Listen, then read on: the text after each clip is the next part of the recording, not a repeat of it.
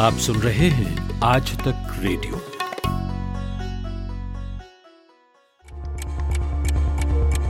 प्रधानमंत्री नरेंद्र मोदी ने अब से थोड़ी देर पहले पूरे देश को लॉकडाउन करने की बात कही।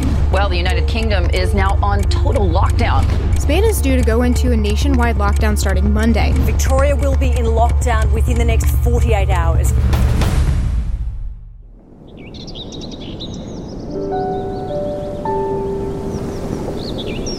ज़िंदगी लॉकडाउन।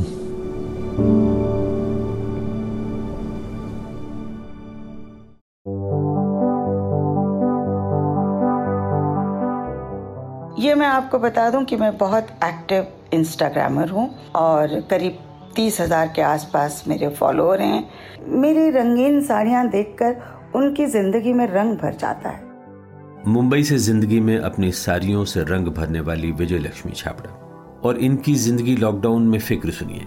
वकील हूँ तो मैं अपने क्लाइंट्स के बारे में आ, सोचती रहती हूँ। उनके लिए मैं काफ़ी फिक्रमंद हूँ क्योंकि लॉकडाउन से पहले मेरे कुछ ऐसे क्लाइंट्स थे जो डोमेस्टिक वायलेंस के विक्टिम्स थे और उनके लिए मैंने कोर्ट से ऑर्डर लिए थे ताकि वो अपने जो वायलेंट पार्टनर्स हैं उन्हें घर से निकाल सकें, उनसे दूरी रख सकें। लेकिन क्योंकि लॉकडाउन हो गया है उनको घर से निकालना इतना आसान नहीं रहा और लोग घर में एक साथ फंस गए हैं। लंदन से मेहताब मल्होत्रा जो गाएंगी भी।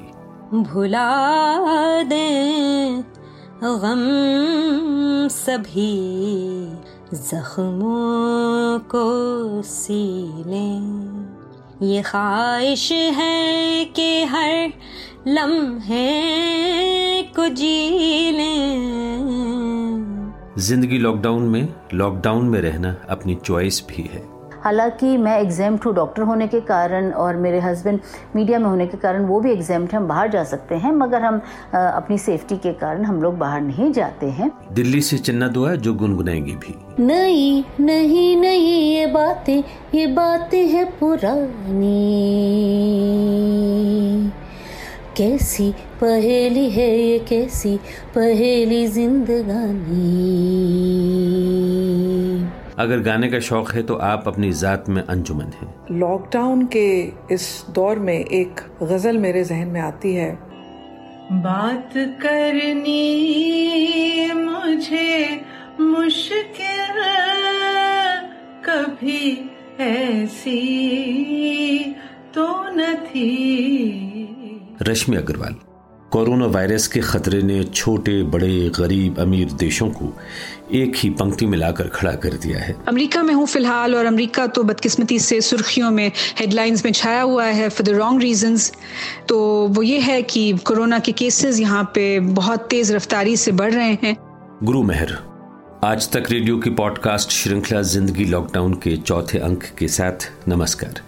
मेरा नाम परवेज आलम है। इसी पॉडकास्ट सीरीज में आपने कोरोना लॉकडाउन की मार झेलते हुए मजदूरों, टैक्सी ड्राइवरों और दूसरे आम लोगों के साथ लॉकडाउन में उनकी ज़िंदगी के एक एक दिन का हाल सुना है। सुबह से शाम करना उनके लिए किसी यातना से कम नहीं है, लेकिन हकीकत यह है कि बंदिश में ज़िंदगी के पल गुजारना किसी के लिए भी आसान नहीं। आज ऐसी ही कुछ कहानियाँ। हाँ, कुछ लोगों के लिए सांस लेना भी मुश्किल है और कुछ लोग सांस लेने के नए तरीके ईजाद कर लेते हैं। मेरा नाम मेहताब मल्होत्रा है। मैं लंदन के विंबलडन इलाके में रहती हूँ और लॉकडाउन के दौरान हमें इजाज़त यहाँ पे यूके में है कि हम एक एक्सरसाइज दिन में कर सकते हैं। तो आ, मैं बहुत खुशकिस्मत हूँ कि मेरे घर के बिल्कुल सामने एक बहुत ही बड़ा सा कॉमन है, विंबलडन कॉमन जिसे कहते हैं। ये एक बहुत बड़ा फॉरेस्ट है और इस फॉरेस्ट में हमें टहलने की इजाज़त दी गई है। तो मैं लॉकडाउन के दौरान इस वक्त का फ़ायदा उठाते हुए रोज़ एक लंबी सी वॉक के लिए जाती हूँ। जो सोशल डिस्टेंसिंग है वो भी हम इसको मेंटेन कर सकते हैं क्योंकि वहाँ पे ज़्यादा लोग एक दफ़ा घूमने नहीं आते। इसके अलावा लॉकडाउन के समय मैं, क्योंकि पेशे से एक बैरिस्टर हूँ, वकील हूँ, तो मैं अपने क्लाइंट्स के बारे में सोचती रहती हूँ, उनके लिए मैं काफ़ी फ़िक्रमंद हूँ, क्योंकि लॉकडाउन से पहले मेरे कुछ ऐसे क्लाइंट्स थे जो डोमेस्टिक वायलेंस के विक्टिम्स थे, और उनके लिए मैंने कोर्ट से ऑर्डर लिए थे ताकि वो अपने जो वायलेंट पार्टनर्स हैं उन्हें घर से निकाल सकें, उनसे दूरी रख सकें। लेकिन क्योंकि लॉकडाउन हो गया है, उनको घर से निकालना इतना आसान नहीं रहा और लोग घर में एक साथ फंस गए हैं। तो उन केसेस में जहाँ पे डोमेस्टिक वायलेंस का ख़तरा है, उन केसेस में घर में आइसोलेट करना और दुनिया से कट जाना, उन केसेस में ये चीज़ ठीक नहीं है, और वो लेडीज़ जो हैं और उनके बच्चे, उनको बहुत बड़ा रिस्क है। तो उनके लिए मैं बहुत फ़िक्रमंद रहती हूँ। यहाँ की सरकार ने इसको रिकग्नाइज़ किया है और अब लॉकडाउन को तोड़ के वो लेडीज़ जो हैं स्पेशल हेल्पलाइन फ़ोन कर सकती हैं और स्पेशल उनको मदद मिल सकती है। यहाँ पे कोर्ट्स बंद हैं, तो कुछ हमारी हियरिंग्स जो हैं वो टेलीफोन पर हो रही हैं और कुछ हियरिंग्स जो हैं वो वीडियो लिंक के थ्रू हो रही हैं, पर वो बहुत कम ऐसी हियरिंग्स हैं जो हो रही हैं, ज़्यादातर कोर्ट्स बंद हैं। तो इसीलिए क्योंकि ज़्यादातर मैं बहुत मसरूफ़ रहती हूँ, मैं इस वक्त का फ़ायदा उठाते हुए अपने म्यूज़िक का रियाज़ करने की कोशिश कर रही हूँ। मैं गज़लें गाती हूँ और मुझे गज़लें सुनने का और गाने का बहुत शौक़ है। तो बहुत सी ऐसी गज़लें हैं या गाने हैं जो मैं नहीं सुन पाती हूँ, या अगर सुनती हूँ उनको गा नहीं पाती हूँ, क्योंकि वक्त हमेशा कम रहता है। तो मैं इस वक्त का फ़ायदा उठाते हुए कुछ रियाज भी कर रही हूँ। तो मैं आपके लिए एक बहुत प्यारी सी गज़ल गाना चाहूँगी।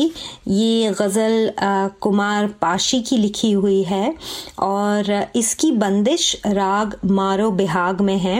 इस गज़ल की जो कॉम्पोजिशन है वो मेरे उस्ताद जी जो दिल्ली में रहते हैं, उस्ताद इकबाल अहमद ख़ान, उनकी बनाई हुई है और मैं आपके लिए ये गाना चाहूँगी। भुला दे गम सभी ज़ख्मों को सीलें, भुला दे गम सभी ज़ख्मों को सीलें। ये ख्वाहिश है कि हर लम्हे को जी लें, ये ख्वाहिश है कि हर लम्हे को जी लें, भुला दें गम सभी ज़ख्मों को सीलें। बहेगा अपनी रौ में हमेशा,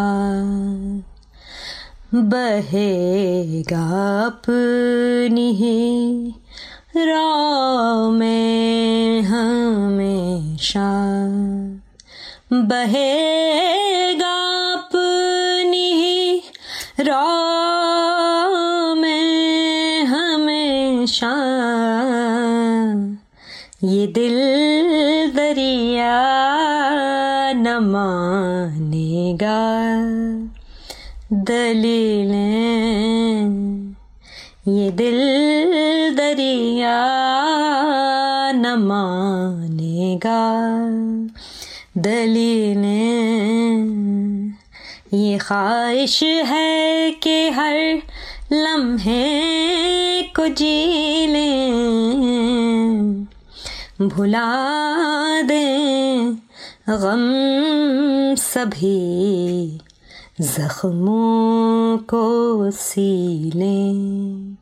लगाया था किसी गुल को गले से, लगाया था किसी गुल को गले से, बदन में आज भी चुभती हैं कीलें बदन में आज भी, चुभती हैं कीलें। ये ख्वाहिश है कि हर लम्हे को जी लें, भुला दें गम सभी, जख्मों को सीलें। सदा भी दे तो लाहासिल है शायद, सदा भी दे तो लाहासिल है शायद। बहुत ऊंची है उस घर की फसीलें, बहुत ऊंची है उस घर की फसीलें। ये ख्वाहिश है कि हर लम्हे को जी लें, भुला दें गम सभी, जख्मों को सीने। जो डूबे हम तो फिर पाशी ना उभरे, जो डूबे हम तो फिर पाशी ना उभरे। बहुत गहरी थी उन आँखों की झीलें, बहुत गहरी थी उन आँखों की झीलें। ये ख्वाहिश है कि हर लम्हे को जी लें, भुला दें गम सभी, जख्मों को सीलें। लंदन से मेहताब मल्होत्रा, और कितना खूबसूरत गाती हैं ये। पेशे से बैरिस्टर हैं लेकिन गज़ल गायकी इनके खून में शामिल है। लॉकडाउन में लिखना, पढ़ना, पेंटिंग करना और गाना बहुत बड़े सहारे हैं। मेरा लॉकडाउन में सहारा है ज़िंदगी लॉकडाउन जैसी पॉडकास्ट सीरीज़ आप तक पहुंचाना। तो फिर एक कदम और मिलिए विजयलक्ष्मी छापड़ा से, जो कुछ ही साल पहले दूरदर्शन की डायरेक्टर जनरल थीं। सारी ज़िंदगी रेडियो और टेलीविज़न के प्रोग्राम करने में गुजरी, लेकिन अब ये जानी जाती हैं इंस्टाग्राम पर इन्फ्लुएंसर के रूप में। रहती हैं मुंबई में। मेरी ज़िंदगी पर तो लॉकडाउन नहीं हुआ है ना, बस ज़िंदगी को एक नए तरीके से, नए सिरे से जीना शुरू करना था, और कुछ नहीं। ये एक चैलेंज बन गया क्योंकि बच्चे घर से काम करने लग गए। मुझे और मेरे हस्बैंड को पिछले चार सालों से अपने रिटायरमेंट के बाद घर में रहने की लगभग एक आदत सी पड़ गई है। हम लोगों ने व्यवस्थित कर लिया है, हमारा एक टाइम टेबल है उठने का, सोने का। उसके बाद मैं अपने इंस्टाग्राम पर होती हूँ। ये मैं आपको बता दूं कि मैं बहुत एक्टिव इंस्टाग्रामर हूँ और करीब तीस हज़ार के आसपास मेरे फॉलोअर हैं। मैं इंडियन हैंडलूम्स पर, हमारे जो टेक्सटाइल ट्रेडिशंस हैं उस पर हर रोज़ एक पोस्ट लिखती हूँ और बड़ा ज़बरदस्त रिस्पॉन्स रहता है। मैं सिर्फ हैंडलूम की साड़ी पहनती हूँ, उस साड़ी की तस्वीर खींचती हूँ, वो तस्वीरें मेरे हस्बैंड मेरे लिए खींचते हैं। फिर उसके बाद मैं उसके बारे में डिटेल से लिखती हूँ कि ये कहाँ बुना जाता है, कौन से क्लस्टर में बुना जाता है, जो उसमें मोटिव्स बने हुए हैं उनका अर्थ क्या है, अभी ये जो वीव है ये पॉपुलर है या नहीं है। देखिए, इससे एक तो फ़ायदा ये हुआ है कि लोग हैंडलूम के बारे में जानने लगे हैं, और हमारी हथकरघा इंडस्ट्री जो बहुत अच्छे हालत में नहीं है, जबकि हमारे देश की सेकंड लार्जेस्ट इंडस्ट्री है ये, अब बहुत से लोग साड़ियाँ पहनने लगे हैं, तो उसकी वजह से थोड़ा सा इसमें उठाव आया है इस इंडस्ट्री में। बुनकरों को काम मिला है, ऑनलाइन बहुत सारे लोग साड़ियों का बिजनेस करने लग गए हैं, हैंडलूम साड़ियों का। तो मेरा भी एक छोटा सा कंट्रीब्यूशन है, क्योंकि लोग ये समझते हैं कि मैं पिछले चालीस साल से ज़्यादा समय से मैं साड़ी पहन रही हूँ। पचपन पचपन साल पुरानी साड़ियाँ हैं जो मेरी माँ की हैं, तो मैं उनके बारे में लिखती हूँ। वो सब अब आर्काइवल साड़ियों की तरह हो चुकी हैं, वो म्यूज़ियम पीस की तरह हैं। मेरे पिताजी का निधन फरवरी में हुआ, तो पापा के निधन के बाद मैंने एक सीरीज़ शुरू की थी इंस्टाग्राम पे, the splendours of Orissa weave. मैं लिख रही थी, हर रोज़ एक पोस्ट डाल रही थी, और उसी के बीच में ये कोरोना वायरस का खतरा आ गया और लॉकडाउन हो गया। तो जब ये लॉकडाउन हो गया और हर रोज़ मैं एक पोस्ट लिखती हूँ, तो आप अगर कभी मेरे पेज पे जाके देखें तो आप देखेंगे कि कितने तो लाइक्स होते हैं और कमेंट्स, चार सौ पाँच सौ कमेंट्स होते हैं, जिसमें लोग ये लिखते हैं कि घर में बंद बैठे बैठे उन्हें बहुत अच्छा लगता है, उन्हें मेरी रंगीन साड़ियाँ देखकर उनकी ज़िंदगी में रंग भर जाता है, उनका ज्ञान बढ़ता है। मेरी ज़िंदगी की कहानियाँ होती हैं उसमें। मैं जो कुछ भी लिखती हूँ एक स्टोरी टेलर की तरह लिखती हूँ। पैंतीस साल का मेरा ब्रॉडकास्टिंग करियर रहा है, हज़ारों लोगों से मैं मिली हूँ, तो कहानियों की भरमार है। तो उन कहानियों के साथ साथ मैं साड़ी की कहानी लिखती हूँ और लोग बहुत प्रसन्न होते हैं। तो वो सीरीज़ मेरी चल रही है इंस्टाग्राम पे।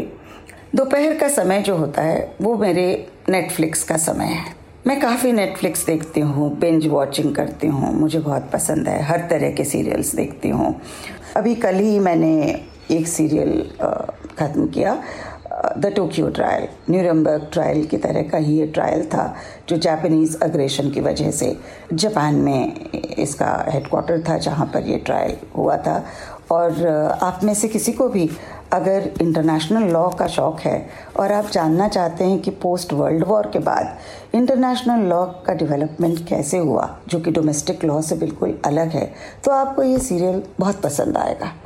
हम एक महीना होने जा रहा है अपने घर से बाहर नहीं निकले, और मुझे लगता है कि हमारे पास जो कुछ सामान है, सब्जियां हमारी ख़त्म हो गई अब, तो कोई बात नहीं, अब हम राजमा, छोले, लोबिया ऐसी चीज़ें खाएंगे, या फ्रिज में जो कुछ हमने फ्रीज़ करके रखा है उनसे हम अपना काम चलाएंगे। तो ये जो चैलेंज था कोरोना का, इसको मैंने और मेरे घर के बाकी सदस्यों ने बहुत अच्छे से लिया, और हम ना तो दुखी होते हैं ना इसके बारे में ज़्यादा चर्चा करते हैं। बहुत दिनों के बाद इस तरह का मौका मिला कि हम सब घर में एक साथ हैं और मिल के काम कर रहे हैं, एक तरह की बॉन्डिंग है। और एक और चीज़ जो मुझे आजकल बहुत पसंद है वो है जूम पर अपने दोस्तों से मिलना। मैंने आपको बताया कि मैं बहुत एक्टिव इंस्टाग्रामर हूँ, साड़ियों पे लिखती हूँ, हैंडलूम पे लिखती हूँ, तो मेरे दोस्त इस समय दुनिया भर में हैं। हम लोग जूम की मीटिंग तय करते हैं, यूके, यूएसए, यूरोप, कनाडा, दूर दूर रहने वाले लोग, और उस पर हम करीब डेढ़ से दो घंटा समय तय करके बातचीत करते हैं। तो लगता ही नहीं है कि ये जो दोस्त मेरे वर्चुअल दोस्त थे, तो ऐसे लगता है जैसे ये तो सच में मैं इन्हें जानती हूँ। तो ये भी एक नई चीज़ है जो मैंने डिस्कवर करी है इस कठिन समय में, और उसको मैं पूरा एंजॉय कर रही हूँ। और मैं इन दोस्तों के साथ अपने ये रिश्ते, मेरा इरादा है कि बहुत आगे के कई सालों तक बनाए रखूँ। और आपको आश्चर्य होगा कि मैं इन सबसे बहुत बड़ी हूँ। अगर मैं पैंसठ साल की हूँ तो ये लड़कियाँ कोई पैंतीस साल की हैं, कोई चालीस साल की हैं, कोई पचास साल की हैं, लेकिन इन सबसे मेरा बिल्कुल परफेक्ट इक्वेशन है। हूँ तो मैं ब्रॉडकास्टर, कायदे से मुझे रेडियो और दूरदर्शन पे बात करना चाहिए था, वो भी मैं करती हूँ, लेकिन अब मैं ज़्यादा लेक्चर्स जो हैं हैंडलूम पे देती हूँ। तो यूँ सोचिए कि कोरोना के टाइम पे भी मेरे पास एक भी मिनट नहीं है। मेरा दिन पहले से ज़्यादा बिजी हो गया है, क्योंकि मुझे घर के काम भी करने पड़ रहे हैं। अब कभी कभी देखिए ना, इसी चीज़ पे मैं खुश हो लेती हूँ कि मेरी रोटियाँ कितनी गोल बन रही हैं और कितनी अच्छी फूल रही हैं। बस मैं ये चाहती हूँ कि ये समय जल्दी से जल्दी चला जाए और हम सब वापस नॉर्मल अपनी दुनिया में आ जाएं, जबकि दुनिया पहले जैसी नॉर्मल होगी या नहीं कोई नहीं जानता। आशा तो हम यही करते हैं कि घर में जो हम इस समय बंद हैं, इससे हम ज़रूर बाहर निकलें और कोरोना के उस पार वापस हम एक दूसरे से रियल वर्ल्ड में मिलें। याद रखें कि कोरोना के समय हमने क्या क्या सीखा। मुंबई से इंस्टाग्रामर जो कभी दूरदर्शन की महानिदेशक रह चुकी हैं, विजयलक्ष्मी छापड़ा। ये प्रोग्राम आप आज तक रेडियो पर सुन रहे हैं और मेरा नाम है परवेज आलम। आज की तारीख में कोरोना का नाम लीजिए तो सुपर पावर अमेरिका का नाम भी सबसे पहले आता है। सुनिए गुरमेहर उर्फ नुपुर शर्मा को। जी यादाबर्ज है, नमस्ते, सत श्री अकाल। मेरा नाम गुरमेहर है, गुरमेहर शर्मा। कुछ लोग मुझे नूपुर के नाम से भी जानते हैं। मैं एक ऑनलाइन सहाफ़ी हूँ, एक ऑनलाइन पत्रकार हूँ। मेरे वीडियोस जो हैं वो वक्त ब वक्त द वायर उर्दू इंडिया, नया दौर पाकिस्तान, मुतबादल टीवी पाकिस्तान, ये जो तीन ऑनलाइन पोर्टल्स हैं इन पर वक्त ब वक्त आया करते हैं। मज़ामीन से ज़्यादा, आर्टिकल से ज़्यादा मेरे वीडियोज़ आते हैं। अलावा इसके मैं किताब पर काम कर रही हूँ। ये रहा मेरा मुख्तसर सा तारुफ। आज का सवाल ये है कि कोरोना के दौर में ज़िंदगी कैसी कट रही है बहैसियत एक आम शहरी। तो जवाब में मैं यही कहूँगी दोस्तों कि मेरा जो काम है, बल्कि कहना चाहिए मेरा काम और मेरी ज़िंदगी मुझे हिंदुस्तान और अमेरिका दोनों जगह ले जाते हैं। तो साल का तकरीबन आधा वक्त जो है हिंदुस्तान में गुजरता है और छः महीने जो है अमेरिका में गुजरते हैं। फ़िलहाल मैं अमेरिका में मुकीम हूँ, पोर्टलैंड ओरेगन। ओरेगन जो है एक मगरबी सूबा है, वेस्ट कोस्ट पे है अमेरिका की, और पोर्टलैंड वहाँ पे एक शहर है जहाँ पे मेरी फ़िलहाल रिहाइश है। और हिंदुस्तान में मैं आमतौर पे दिल्ली में होती हूँ क्योंकि मेरे वालिदैन दिल्ली में हैं। मेरे भाई भाभी जो हैं मेरे वो बम्बई में होते हैं, तो बम्बई भी जाना होता है मेरा जब मैं हिंदुस्तान में होती हूँ। तो अमेरिका में हूँ फ़िलहाल, और अमेरिका तो बदकिस्मती से सुर्खियों में, हेडलाइंस में छाया हुआ है फॉर द रॉन्ग रीजंस। तो वो ये है कि कोरोना के केसेस यहाँ पे बहुत तेज़ रफ्तारी से बढ़ रहे हैं। At a galloping pace corona cases, covid nineteen cases are increasing in the U S. और ज़ाहिर है मेरे घर वाले भी इस बात को लेके बहुत फ़िक्रमंद हैं मेरे हवाले से।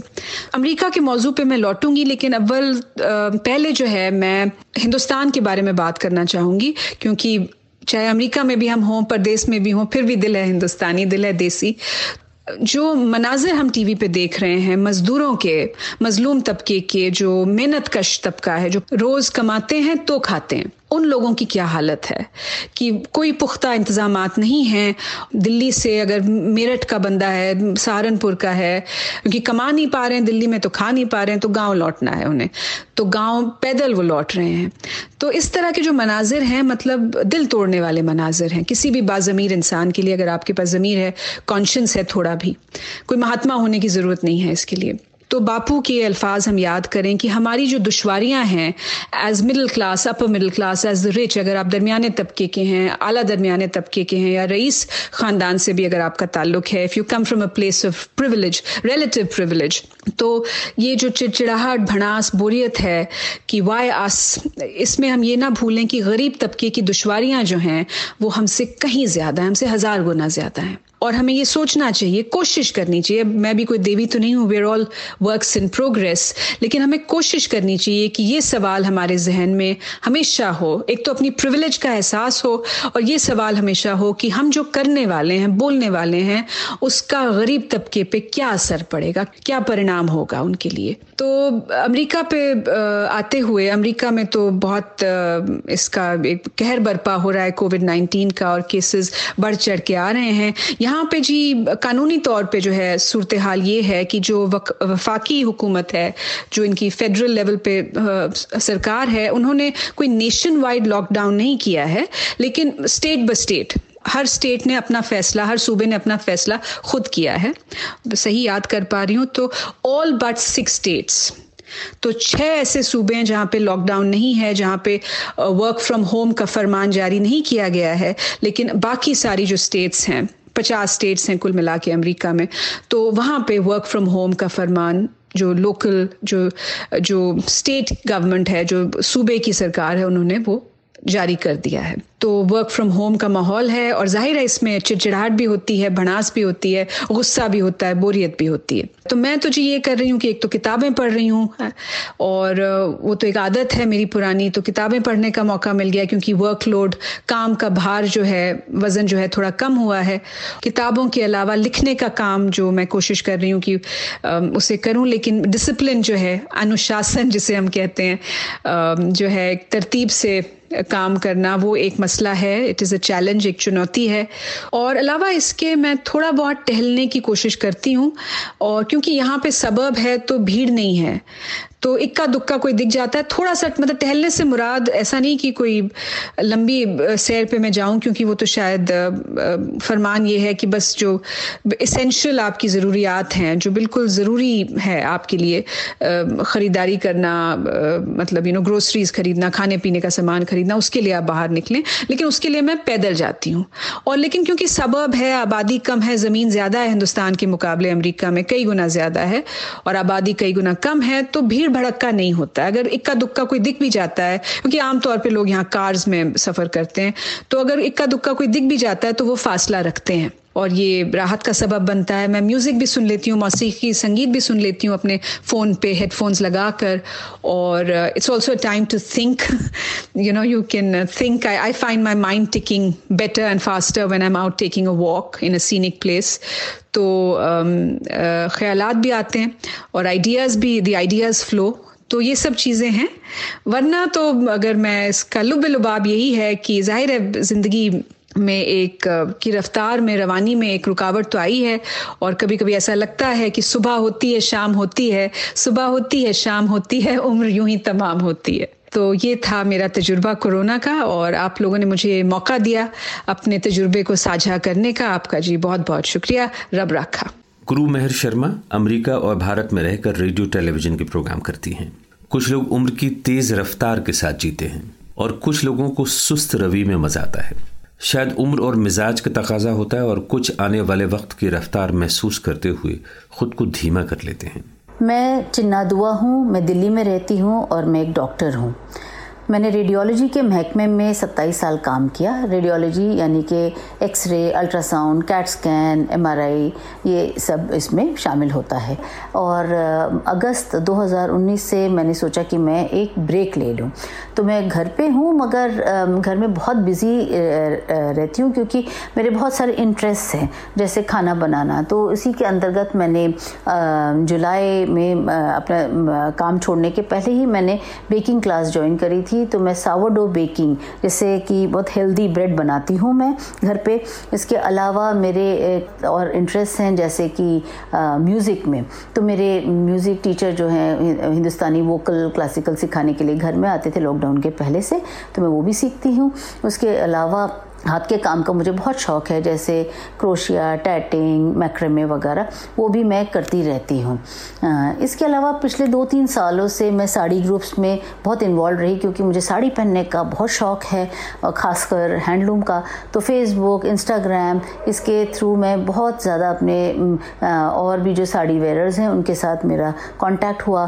तो हम लोग की काफ़ी दोस्ती है, हम लोग अक्सर मिलते हैं, कभी लंच पे, कभी चाय पे। तो ये जब लॉकडाउन अचानक हुआ तो काफ़ी सारी हमारी एक्टिविटीज़ एक तरीके से अफेक्ट हुई। जैसे हमारा मिलना मिलाना जो है दोस्तों से, वो बहुत कम हो गया। मगर इसमें क्या एक अच्छी बात हुई कि एक ब्लेसिंग एक तरीके से, हमारे बच्चे दोनों जो बेटियां हैं वो बाहर रहती हैं दिल्ली से, और वो आई हमें मिलने के लिए। और लॉकडाउन हो गया इसलिए वो अभी हमारे साथ ही हैं, तो हम बहुत टाइम इकट्ठा बिताते हैं। हालाँकि मैं एग्जाम्प्ट हूँ डॉक्टर होने के कारण, और मेरे हस्बैंड मीडिया में होने के कारण वो भी एग्जाम्प्ट हैं, हम बाहर जा सकते हैं, मगर हम अपनी सेफ्टी के कारण हम लोग बाहर नहीं जाते हैं।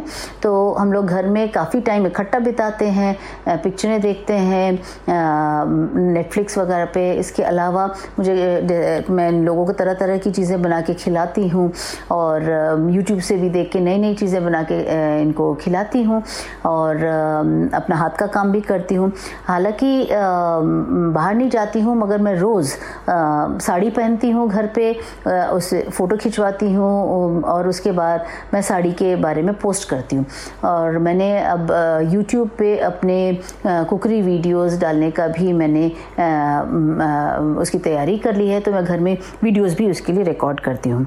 इसके अलावा मेरे दोनों बच्चों को बिल्लियों का बहुत शौक़ है, हमारे घर में कुछ बिल्लियाँ आती थीं जिनको इन दोनों ने अडॉप्ट किया है, तो हम उनके साथ भी थोड़ा सा बिज़ी रहते हैं, उन उनकी एक्टिविटीज़ देखते रहते हैं। और एक तरीके से जो है ये पूरी ज़िंदगी हमारी जो है वो रीइन्वेंट हो गई है। नए तरीके से जीने का जो है एक अंदाज़ हम सब लोगों ने सीखा है कि कैसे हम थोड़े में गुजारा करने लगे हैं। पहले हमारा स्टाफ काफ़ी होता था, वो सारे जो पार्ट टाइमर्स हैं वो नहीं अब आते हैं, हम गुजारा करते हैं, सब लोग मिल मिला के काम करते हैं। इसके अलावा बाहर आना जाना नहीं होता है, तो पेट्रोल का जो पहले कंजम्पशन वगैरह होता था, ड्राइवर्स की ज़रूरत वो भी हमारी काफ़ी हद तक कम हो गई है। तो एक तरीके से जो सिंपल लाइफ हमारे माँ बाप जीते थे साठ पैंसठ साल पहले, हम बिल्कुल वैसी किस्म की ज़िंदगी हम लोग जी रहे हैं। सिर्फ यही फ़र्क है कि अब डिजिटल प्लेटफॉर्म है हम लोग के पास, हम उसकी वजह से हम बिज़ी हैं, टीवी वगैरह है जो पुराने ज़माने में नहीं होता था। तो एक और चीज़ जो है कि ये पोल्यूशन फ्री एनवायरनमेंट जो है, आसमान बिल्कुल नीला और कोई शोर नहीं, जो हमारे बचपन का जो जैसे दिल्ली होती थी वो हमारे बच्चों को भी देखने को मिल रही है। तो मैं ऊपर वाले से यही दुआ करती हूँ कि इस बीमारी से जल्दी से जल्दी हमें निजात हम लोग पाएँ और हम लॉकडाउन से निकलें, मिलना मिलाना होए, मगर हम ज़रूर इस पूरे एक्सपीरियंस से सीखें कि आगे हम अपना एनवायरनमेंट किस तरीके से साफ़ रखें और अपनी लाइफ सिंपल रखें।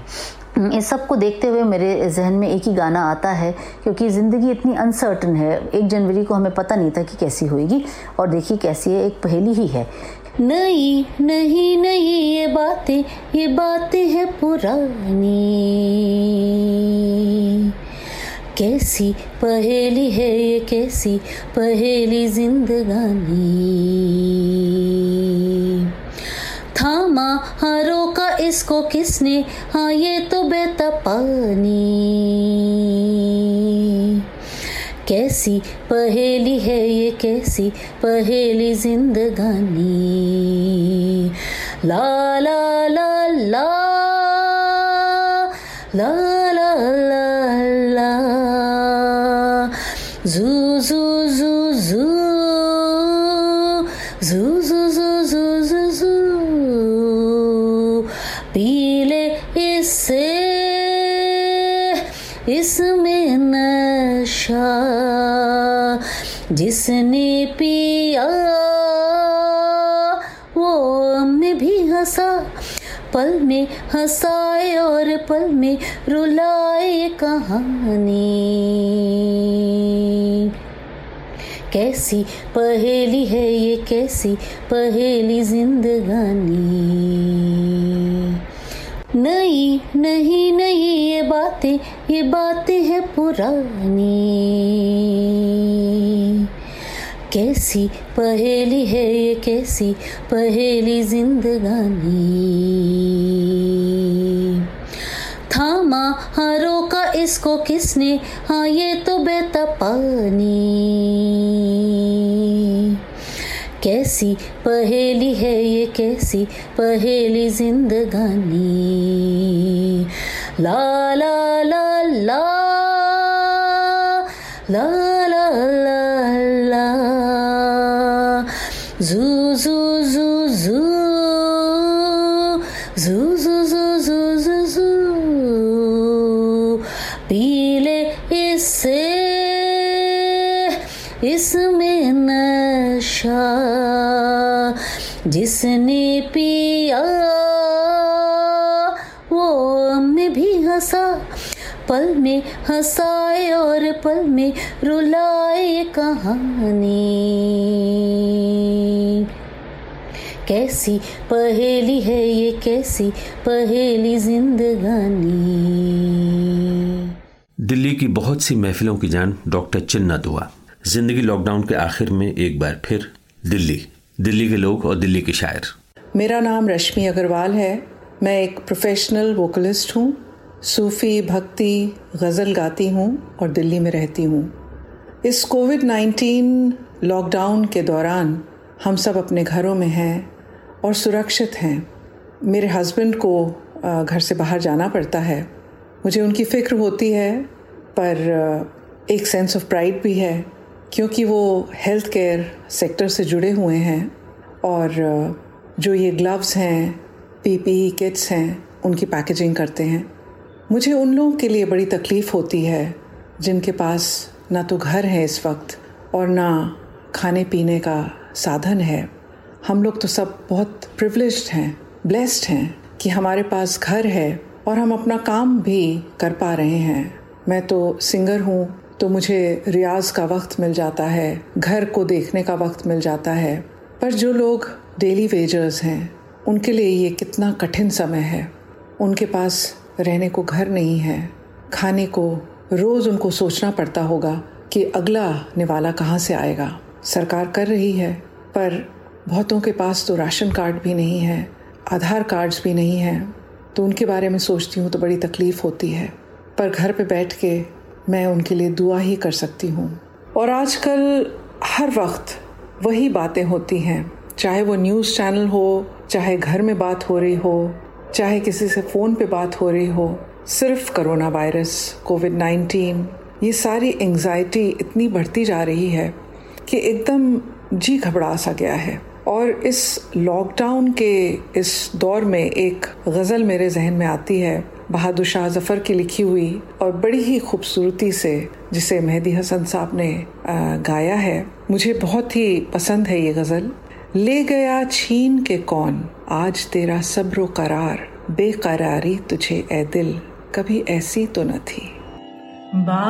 बात करनी मुझे मुश्किल कभी ऐसी तो न थी, बात करनी मुझे मुश्किल कभी ऐसी तो न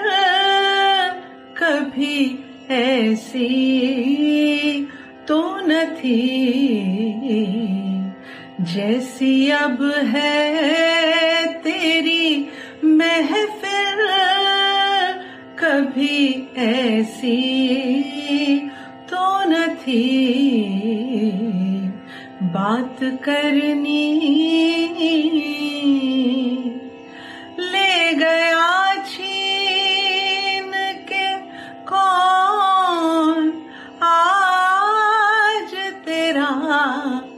सब्रो करार, सब्रो करार, सब्रो करार, सब्रो करार, ले गया छीन के कौन आज तेरा सब्रो करार, बेकरारी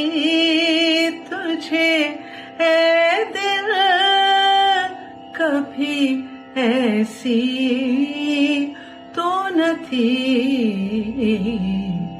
बात करनी उनकी आँखों ने खुदा जाने किया क्या जादू, जादू जादू जादू, उनकी आँखों ने खुदा जाने किया क्या जादू के तबीयत मेरी मायर कभी ऐसी तो न थी कि तबीयत मेरी मायर कभी ऐसी तो न थी। बात करनी चश्मे कातिल मेरी दुश्मन थी हमेशा, लेकिन चश्मे कातिल मेरी दुश्मन थी हमेशा, लेकिन जैसी अब हो गई कातिल कभी ऐसी थी बात करनी मुझे मुश्किल कभी ऐसी तो न थी बात करनी बात करनी बात करनी। दिल्ली से रश्मि अग्रवाल जो दिल्ली के ही शायर बहादुर शाह ज़फ़र का कलाम सुना रही थी। ज़िंदगी लॉकडाउन आज तक रेडियो पर हमारी ये पॉडकास्ट सीरीज जारी है। कोरोना और लॉकडाउन के साये में आपका दिन कैसे गुजरा, शेयर कीजिए अपनी आप बीती हमारे साथ। संपर्क कीजिए रेडियो एट आज तक डॉट कॉम, रेडियो एट आज तक डॉट कॉम। फिर हम पलटकर आपसे संपर्क करेंगे और हो सकता है रिकॉर्ड भी कर लें।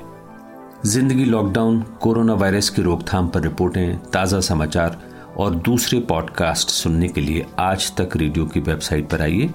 पता है आज तक डॉट इन, जहां ऊपर दाईं तरफ रेडियो का बटन है। वैसे आप गूगल करके भी हम तक पहुंच सकते हैं।